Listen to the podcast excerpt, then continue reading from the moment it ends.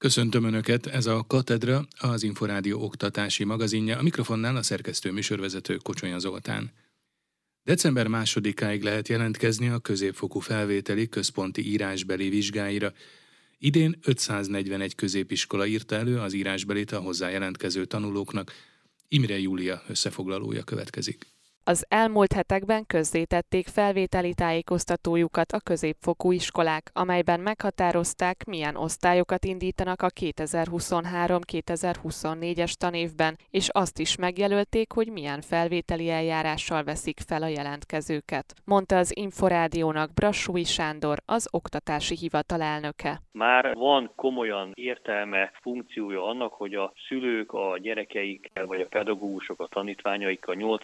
évfolyam folyamon megkezdjék nézegetni a környezetükbe levő iskolák kínálatát, megtervezni, hogy milyen irányokba fognak felvételi eljárásban részt venni.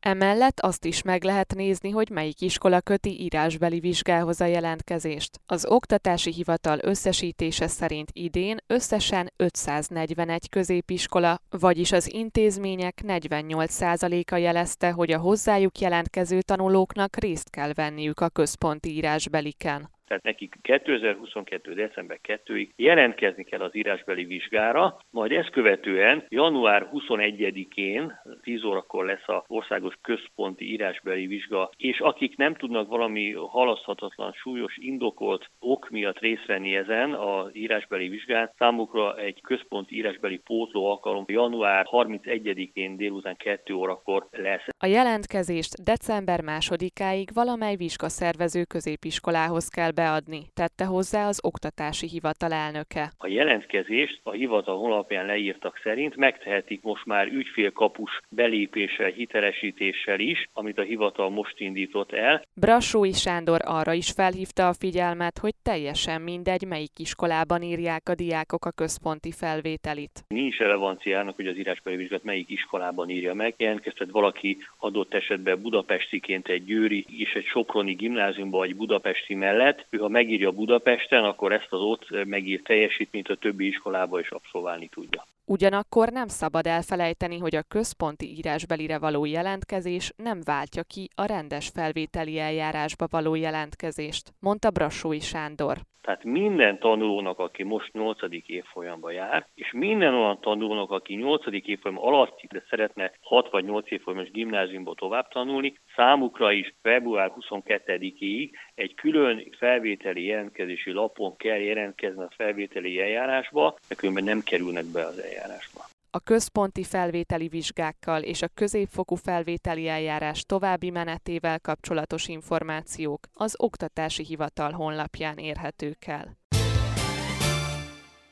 Az idei tanévtől újabb évfolyamokon vezették be az országos központi kompetencia mérést. Ennek keretében a negyedikes és az ötödikes tanulóknak kell számot adniuk szövegértési és matematikai képességeikről. Az Oktatási Hivatal elnöke Brassói Sándor Imre Júliának beszélt a részletekről. Az országos kompetencia mérés tehát ebbe a tanévbe kiegészült ezzel a új területtel, ami a tanulóknak a szövegértési szövegalkotási képességét, illetve a matematikai, úgy hívják, hogy eszköztudását, a matematikai tudásoknak a felhasználását végzi, egy ilyen kísérleti méréssel egyenlőre. Úgyhogy a megelőző évek tapasztalatai és gyakorlati alapján készítette a hivatal a felső évfolyamokon használatos kompetenciamérési eszközökhöz hasonló módon a negyedik, ötödikes évfolyam számos online mérési anyagot is. A monitoron ugye a különböző feladatokban látnak bizonyos szöveget, mindennapi életből vett, vagy valami akár irodalmi szöveget, amelyik szövegben levő információkra kérdez rá utána a kérdéssor. Ezek a kérdések tehát nem csak a információ visszakeresését vizsgálják nyilván, hanem azt is, hogy a tanulók elvonatkoztatási képessége és milyen szintet ér el. Két részben írják meg a gyerekek ezt a szövegértést, mind a két blokk 30 30 percből áll, amíg között két 10 perces szünet van. A matematika esetében is a dolog hasonló időtartamban működik, ott is kétszer 30 perces blokkban dolgoznak a tanulók, mindegyikben 15-15 feladat szerepel, és a matematikánál pedig a különböző mennyiségek, műveletek, számok, térbealakzatok felismerése és ennek a jellemzői jelennek meg, és a gondolkodási műveletek esetében pedig itt is inkább az egyszerű műveletek, vagy az alkalmazás, a jellemző. Mi a tétje a mostani mérésnek? Tehát befolyásolja ez a diákok félévi vagy évvégi jegyét? Kezdettől fogva azt javasoljuk, hogy ne a mérési eredmények alapján határozzák meg a gyermeknek a évvégi jegyét. Mi azt gondoljuk, hogy ez egy ösztönző eszköz, ez a kompetenciós, és egy diagnosztikus eszköz. Ezenek a konkrét osztályozásának a beépítése az iskola világába, azt gondoljuk mi a hivatal részéről, hogy ez nem célszerű, nem indokolt az, hogy esetleg a gyerekeket utána a pedagógus vagy megdicséri, közösen megbeszélik a feladatokat, ez mindenképpen indokolt és célszerű, de hogy ezeket osztályozzák, az, az nem. Tehát akkor a mostani mérés alapvető célja az inkább az, hogy a tanár vagy mondjuk az adott intézmény visszajelzést kapjon a diák teljesítményéről, és mondjuk még időben észrevegyék, hogyha valaki esetleg nem tud lépést tartani a tananyaggal? Pontosan, tehát az egyes tanulók esetében mindenképpen cél ez, hogy diagnosztizáljuk egy kicsit ezt a helyzetet, és az iskola ezt felismerve utána segítse a tanulónak a intenzíve felzárkóztatását, persze ahol erre szükség van. Másrészt pedig egy kicsit pedagógusokat is kívánjuk orientálni ezekkel a feladattípusokkal és ezekkel a gondolkodást ösztönző feladattípusokkal arra, hogy változtassanak a tanítási folyamaton, és ne önmagában a lexikális anyagokra, tényanyagokra helyezik csak a hangsúlyt, hiszen a való világban, a mindennapi életben és a majdani munkahelyeken nem ez fog a középpontban állni, hanem újszerű, ismeretlen szituációkat kell föltárniuk, megérteniük, és azokra intelligens, működőképes megoldásokat, modelleket kidolgozni, és a kompetencia mérés pont erre ösztönzi az iskola világát. Katedra. A Tudás magazinja oktatásról, képzésről, nevelésről. A Deáktéri Evangélikus Gimnázium vezeti a HVG egyházi középiskolákról készített rangsorát. A lista első öt helyezettje közé három budapesti gimnázium és két gödöllői iskola került be, mondta a kiadvány felelős szerkesztője. Szabó Fruzsina szerint sokan úgy tekintenek az egyházi iskolákra, hogy itt magasabb az oktatási színvonal, és jobb a diákok teljesítménye is. Imre Júlia készített interjút Szabó Fruzsinával. A HVG középiskolai rangsorát idén is három fő szempontrendszer alapján állítottuk össze. Figyelembe vettük a tizedikes diákok matematikai és szövegértési kompetencia mérésének az eredményét. A négy kötelező érettségi tárgyból elért eredményt, ez a magyar, a matematika, a történelem és az idegen nyelv, illetve figyelembe vettük a magyarországi felsőoktatásba bejutott, az adott iskolából bejutott diákoknak az átlagpontszámát melyik egyházi iskolák végeztek idén az élen? Az egyházi iskolák közül idén az első helyet a Deáktéri Evangélikus Gimnázium szerezte meg, amelynek a diákjai mind az érettségi, mind a kompetencia méréseken, mind pedig a felsőoktatási felvételin kimagasló eredményeket értek el. A Deáktéri Evangélikus Gimnáziumot két másik budapesti egyházi középiskola követi, a Budai Ciszterci Szent Imre Gimnázium, illetve egy református iskola, a Bármadas Református Gimnázium gimnázium.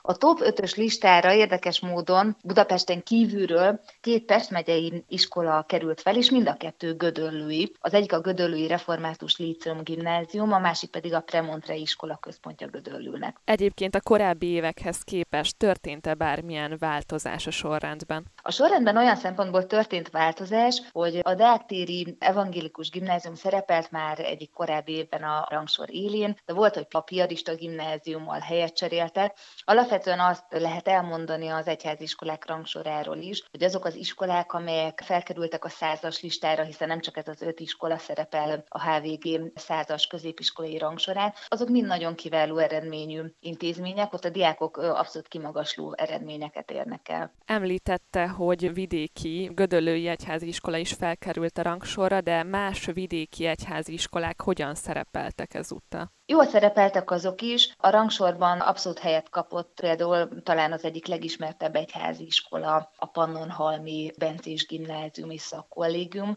de például a Győri Cucor Gergely Bencés Gimnázium, vagy a Miskolci Fényi Gyula Jezsuita Gimnázium és Kollégium is ott van a listán. Ugye, ahogy említettem, száz középiskola szerepel az egész országból, és ezeknek nagyjából az ötöde egyházi. A legtöbb katolikus, 14 katolikus iskola szerepel a százas listán, három református, kettő evangélikus, egy pedig baptista. Ez utóbbi valamennyi mennyire kilóg a sorból, ez a budapesti Kőrösi Csoma Sándor két tanítási nyelvű baptista gimnázium, amely csak pár éve került a baptista szeretetszolgálat fenntartásába. A többi egyházi gimnáziumra viszont az jellemző, hogy a némelyiknek, mint a Pannonhalmi Bencés gimnáziumnak több évtizedes múltja van, sőt, még annál is hosszabb. Jó pár iskola pedig ott a rendszerváltás környékén került újra egyházi kézbe, és kezdett el újra a régi rendszerén működni. Az egyházi iskolák sikeres szereplésének egyébként lehet egy olyan oka is, ami igazából egy régebben elinduló folyamat, hogy a kiemelkedő képességű gyerekeket a szülők előszeretettel iratják egyházi iskolákba? Én azt tapasztalom, hogy az egyházi iskolák amellett, hogy nyilván a vallásos szülők ezekbe az intézményekbe iratják a gyerekeiket, egyfajta menekülő útvonalként is szolgálnak azoknak a családoknak, amelyek nem elégedettek a túlközpontosított állami oktatással. Tehát azt látjuk, hogy az iskolákban már olyan gyerekek és szülők is jelentkeznek, akik számára egyébként a vallásgyakorlás az kevésbé fontos, viszont az egyházi iskolákban valamivel nagyobb a szabadsága a tanároknak, hiszen a fenntartók talán nem fogják olyan szorosan a gyeplőt, ugye eleve nem egy ilyen hatalmas, központosított rendszerbe tagozódnak be, mint az állami iskolák, és abszolút az a tapasztalat, hogy a fenntartók igyekeznek szabadabb légkört adni az oktatáshoz, akár pedagógiai módszerekről, akár tankönyvekről, akár bármilyen más az iskola életét meghatározó dologról legyen szó. És én azt gondolom, hogy ez a nagyobb pedagógiai szabadság, ez mindenképpen pozitív hatással van az iskolai teljesítményre is, meg úgy általában a hangulatra. A világ ezer legjobb üzleti tudományokkal foglalkozó egyeteme és kara vezetőinek szavazatai alapján a Budapesti Corvinus Egyetem harmadik helyezést ért el a 21 országból versengő kelet-európai üzleti iskolák között. A régiós rangsor élén megosztva a Prágai Közgazdaságtudományi Egyetem és a Jubjanai Egyetem áll, második helyet a Varsói Közgazdaságtudományi Egyetem szerezte meg. A Budapesti Corvinus Egyetem stratégiai célja, hogy 2030-ra Közép-Európa vezető felsőoktatási intézménye legyen gazdaság és társadalomtudományi területen. Az alapítványi fenntartású, megújuló Corvinus Egyetemen jelenleg csak nem 12 ezer hallgató tanul, köztük 2000-en külföldi diákok. Négy éves az oktatás digitalizációját, a képzések fejlesztését és az intézményi infrastruktúra megújítását segítő program indul uniós támogatással 5,5 milliárd forintos költségvetéssel a Szegedi Tudomány Egyetemen. A projekt célja, hogy megfelelő kulcskompetenciákkal lássák el az egyetemi hallgatókat, ezek közül a digitális kompetenciát, a vezetői készségek elsajátítását és a transzverzális készségeket emelik ki. A programban nem csak a hallgatók, hanem az oktatók is részt vesznek. A projekt három pilléren nyugszik, az oktatás digitalizációján, a képzések és készségek fejlesztésén, valamint az intézményi infrastruktúra megújításán. Az 5,5 milliárd forint uniós támogatásból több mint 3000 digitális eszköz telepítése és a Bölcsészettudományi Kar egyik épületének energiahatékonysági felújítása valósul meg. A projekt képzés és készségfejlesztés pillére arra ösztönzi mind a tanárokat, mind pedig a hallgatókat, hogy megtanulják az új eszközöket és az új struktúrát használni és kihasználni. Az alprojekt célja, hogy olyan környezet alakuljon ki, amely megadja az alapot versenyképes munkahelyek megszerzésére az egyetem után. Katedra. Merre tart a hazai oktatás? Milyen lesz a holnap iskolája? Ismét lehet jelentkezni az állatbarát és állatvédő címekre idén az óvodák és általános iskolák mellett már bölcsödék, középiskolák és gyermekotthonok is pályázhatnak, mondta az Állatorvostudományi Egyetem állatvédelmi központjának vezetője.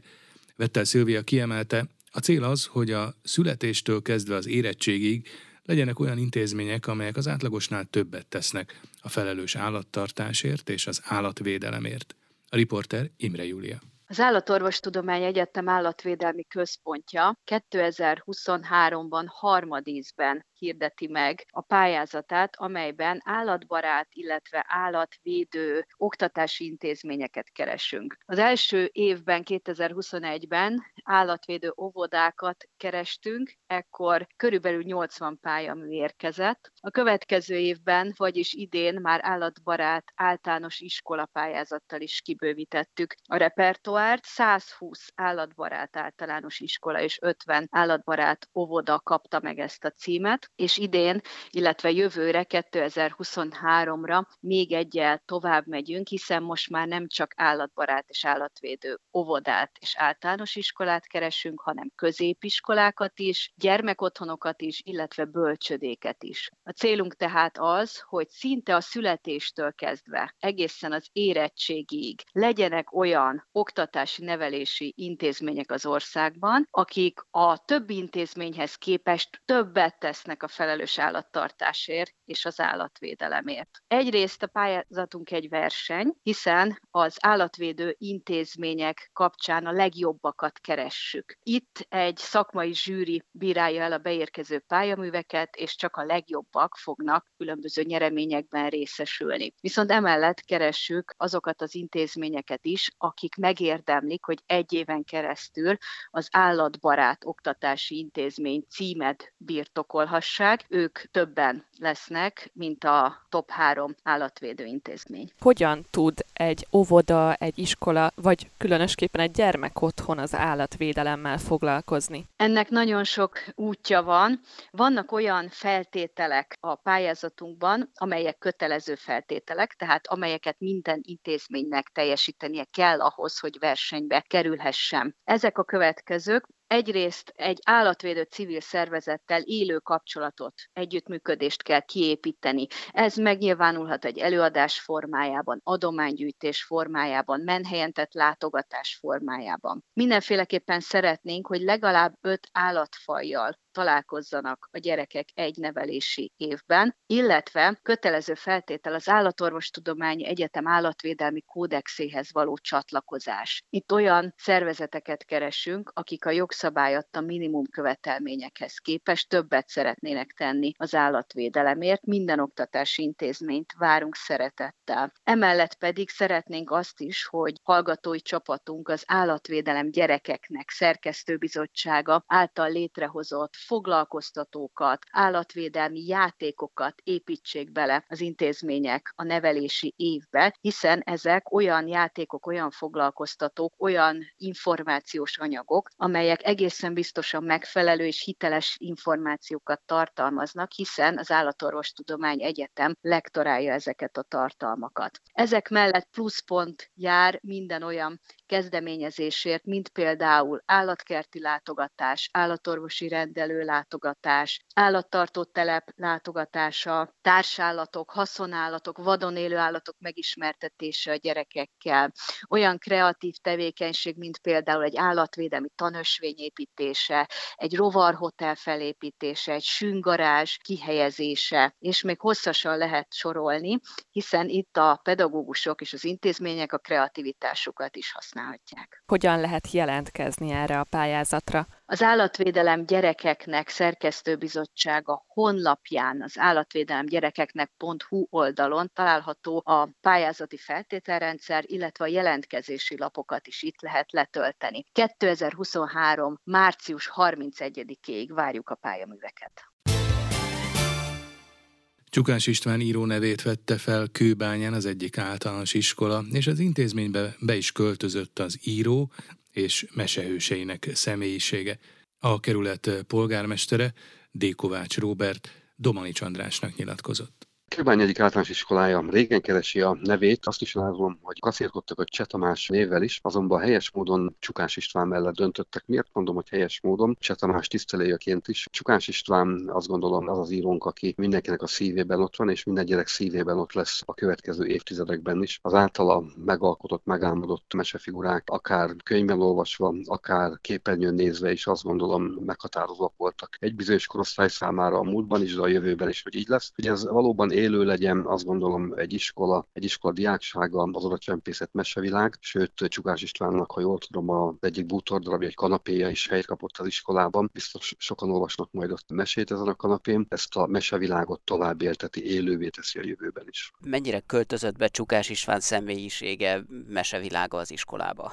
Az évnyiton ott volt süsű, ott voltak a, a figurák, a gyerekek ámulva simogatták, és biztos vagyok benne, hogy az nem csak ez az egyszeri alkalom jelenti azt, hogy valóban élő módon legyen jelen, hanem az iskolában a jövőben szervezendő események, foglalkozások, azok mind-mind erősíteni fogják, illetve erősíteni fogják azt a törekvést, hogy valóban olvasó gyerekeket neveljünk, értő olvasó gyerekeket neveljünk, akiket azt gondolom e világhoz a meséken keresztül lehet a legjobban elvezetni. Katedra. A Tudás magazinja oktatásról, képzésről, oktatásról, nevelésről. Ez volt a Katedra, az Inforádió oktatási magazinja. Megköszöni figyelmüket a szerkesztő műsorvezető Kocsonya Zoltán azzal, hogy várom Önöket egy hét múlva, ugyanebben az időpontban ugyanitt. Addig is magazinunk korábbi adásait meghallgathatják az Inforádió internetes oldalán az infostart.hu címen. Viszontalásra!